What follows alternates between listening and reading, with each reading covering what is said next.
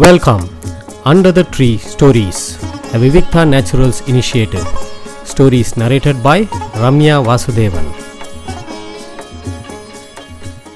S Ramakrishnan அவர்கள் எழுதின ஏழு நகரம் அப்படிங்கிற கதையில் போன வாரம் பிகாங்கிற ஒரு சிறுவனை பற்றியும் கண்ணாடிக்கார தெருவிலிருந்து அவன் வெளியில் வந்ததை பற்றியும் பார்த்தோம்.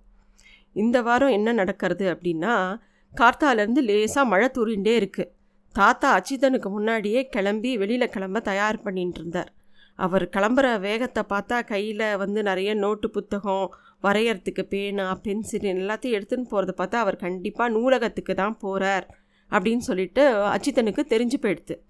பவ்யமாக அவர்கிட்ட போய் பைய தூக்கிண்டு சொல்கிறான் நூலகத்துக்கு உங்களுக்கு புத்தகங்களை எடுத்து கொடுக்க திரும்பி வைக்க உங்கள் பையை எடுத்துன்னு போகிறதுக்கு கொடையை எடுத்துன்னு போகிறதுக்குலாம் நானும் கூட வரட்டுமா? அப்படின்னு அவன் கேட்குறான் தாத்தா ஏதோ யோசனையில் இருந்தவர் சரி வா அப்படின்னு சொல்லி அவனையும் கூட்டின்னு போகிறார் காத்தாலிருந்தே அவரோட அறைக்குள்ளே வராமல் வெளியிலேயே சுற்றி சுற்றி கத்தின்னு இருந்தது இந்த வீராங்கிற பறவை. தாத்தா அந்த கிட்ட சத்தம் போடாமல் இரு அப்படின்னு ஒரு அதட்டு அதட்டிட்டு போகிறார் மானி எப்பயுமே எப்பயும் போல் வானத்தையே பார்த்துட்டு எதையோ யோசிச்சுட்டு இருந்தது. ரெண்டு பேரும் தாத்தாவும் பேரனும் வீட்டை விட்டு வெளியே வந்தபோது நகரமே மஞ்சள் கலரில் இருந்தது. காத்தால் பெஞ்ச மழை வந்து நகரையே ரொம்ப ஈரமாக்கியிருந்தது.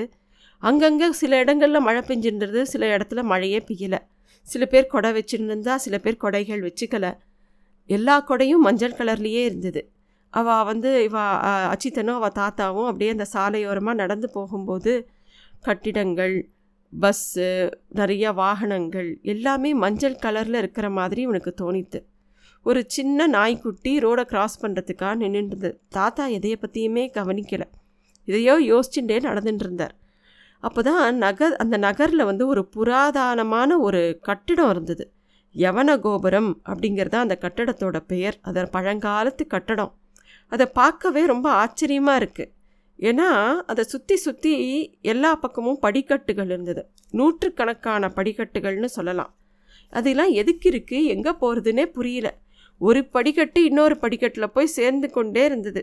இந்த யவன கோபுரத்தில் என்ன இருக்குது அப்படின்னு யாருமே போய் பார்த்ததில்ல. ஆனால் அதை பார்க்க ரொம்ப பழமையாகவும் அதில் கல்லில் சேர் செதுக்கப்பட்டிருக்கிற தவளை மாதிரி நிறைய உருவங்களும் இருந்தது. அதை பார்த்தாலே அதை போய் பார்க்கணுங்கிற ஒரு ஆர்வத்தை தூண்டுற மாதிரி தான் இருந்தது. இந்த அச்சிதன் வந்து நின்று அந்த யவன கோபுரத்தை வேடிக்கை பார்த்தான். ஆனால் தாத்தா பாட்டுக்கு போயிட்டே இருக்கார். அவர் வந்து எதையும் வேடிக்கை பார்க்கல. எதிர்பக்கமாக நடந்து போயிருந்தார். அவசரமாக அவர் போகிறத பார்த்தவொடனே அச்சித்தனும் அவர் பின்னாடியே போகணும்னு வேக வேகமாக அவர் பின்னாடியே போயின்னு இருக்கான் அப்போ தான் பார்க்குறான் அங்கே அங்கே வந்து ஒரு எலி வருது. எலியை பார்த்தவொடனே அச்சித்தனுக்கு ஒரே ஆச்சரியம். ஏ எலி இங்கே என்ன வ- வந்த?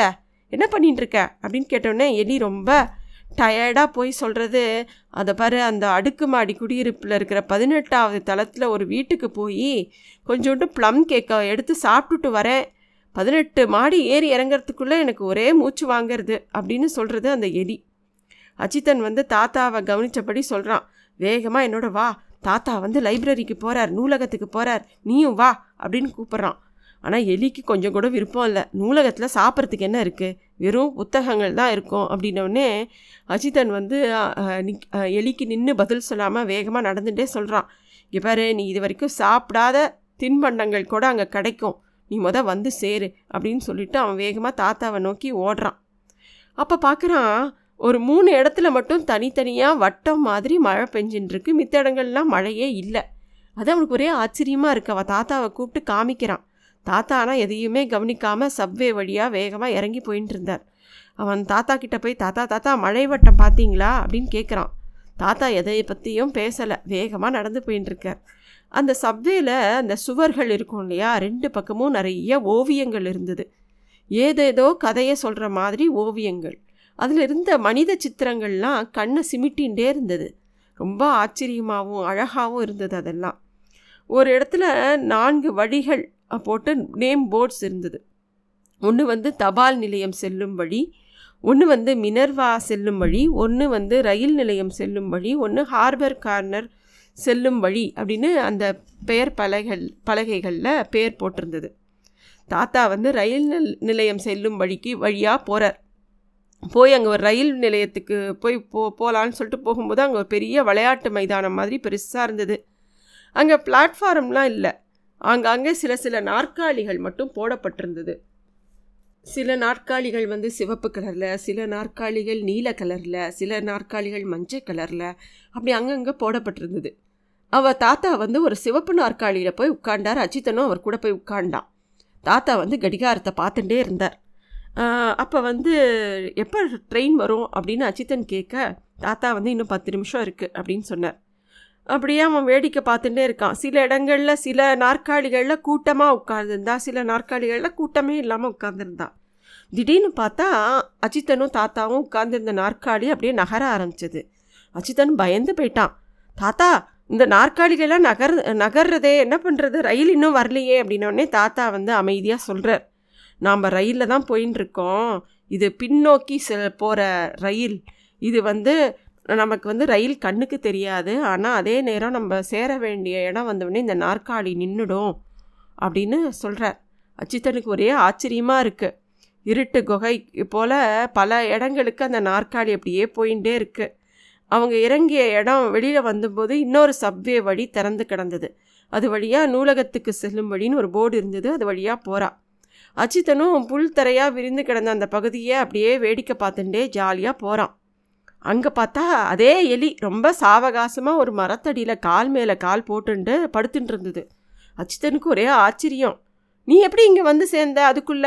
அப்படின்னு கேட்குறான் உடனே அதுக்கு எலி சொல்கிறது ஆமாம் மனுஷங்களுக்கு தான் வெறும் மனுஷங்கள்லாம் வெறும் வாய்ச்சவடால் தான். அவங்களால தரை மேலே மட்டும்தான் நடந்து போக முடியும். நான் தரை மேலேயும் நடப்பேன் பூமி உள்ளேயும் நடப்பேன். இங்கே வர்றதுக்கு வர பாதை ரொம்ப கிட்டக்க தான் இருக்குது மனுஷங்க தான் எதையுமே சுற்றி வளைச்சி தான் பண்ணுவாங்க. அதுதான் அவங்களுக்கு பிடிக்கும்.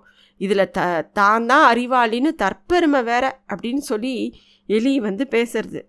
அப்புறமா எலியும் அவளோட சேர்ந்து அந்த மரங்கள் அடர்ந்த பாதையில் நூலகத்தை நோக்கி போகிறது அந்த அங்கங்கே ஒரே கல் பெஞ்ச் எல்லா பக்கமும் இருக்குது எல்லாரும் அங்கங்கே ஒரு புஸ்தகத்தை வச்சுன்னு படிச்சுட்டு இருக்கான் அந்த நூலகமே ஒரு தனி உலகம் மாதிரி ரொம்ப பெருசாக இருந்தது. அதுவும் ஒரு விசித்திரமான ஒரு நூலகம். அது எப்படி இருந்ததுங்கிறத அடுத்த எபிசோடில் பார்க்கலாம். நன்றி. Thanks for listening to Stories Under the Tree, a Vivikta Naturals initiative.